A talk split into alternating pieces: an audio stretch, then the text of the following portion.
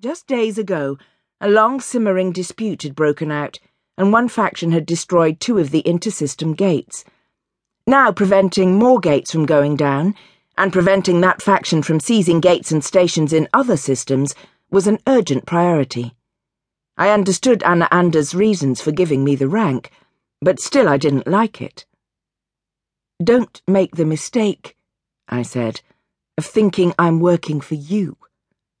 She smiled. Oh, I don't.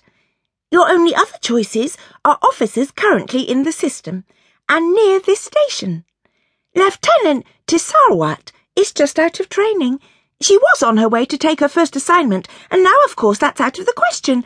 And I thought you'd appreciate having someone you could train up the way you want. She seemed amused at that last. As she spoke, I knew Seivarden was in stage two of NREM sleep.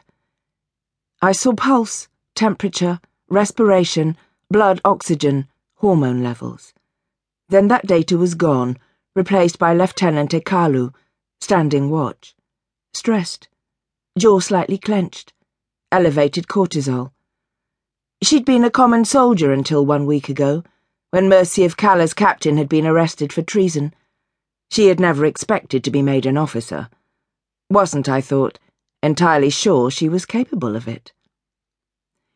You can't possibly think, I said to the Lord of the Radch, blinking away that vision, that it's a good idea to send me into a newly broken out civil war with only one experienced officer. It can't be worse than going understaffed, Anna I said, maybe aware of my momentary distraction, maybe not.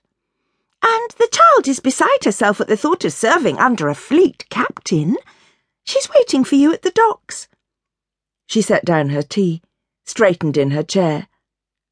Since the gate leading to Athoek is down, and I have no idea what the situation there might be, I can't give you specific orders. Besides, she raised her now empty hand, as though forestalling some speech of mine. I'd be wasting my time attempting to direct you too closely. You'll do as you like, no matter what I say. You're loaded up? Have all the supplies you need? The question was perfunctory. She surely knew the status of my ship's stores as well as I did. I made an indefinite gesture, deliberately insolent. You might as well take Captain Vel's things, she said, as though I'd answered reasonably. She won't need them. Vel Osck had been captain of Mercy of Kalr until a week ago. There were any number of reasons she might not need her possessions, the most likely, of course, being that she was dead. Anaander Mianaai didn't do anything halfway, particularly when it came to dealing with her enemies.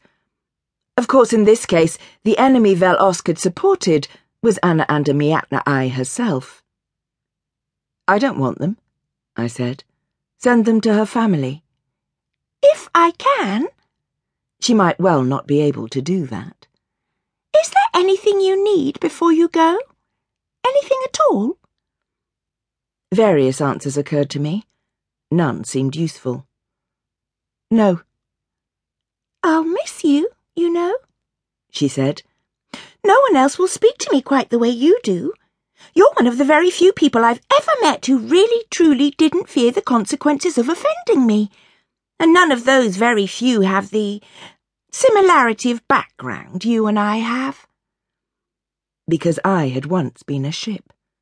An AI controlling an enormous troop carrier and thousands of ancillaries, human bodies, part of myself.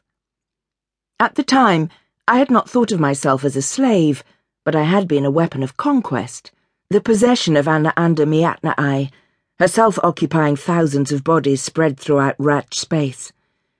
Now I was only this single human body Nothing you can do to me could possibly be worse than what you've already done. I am aware of that, she said, and aware of just how dangerous that makes you. I may well be extremely foolish just letting you live, let alone giving you official authority and a ship. But the games I play aren't for the timid. For most of us, I said, openly angry now, knowing she could see the physical signs of it no matter how.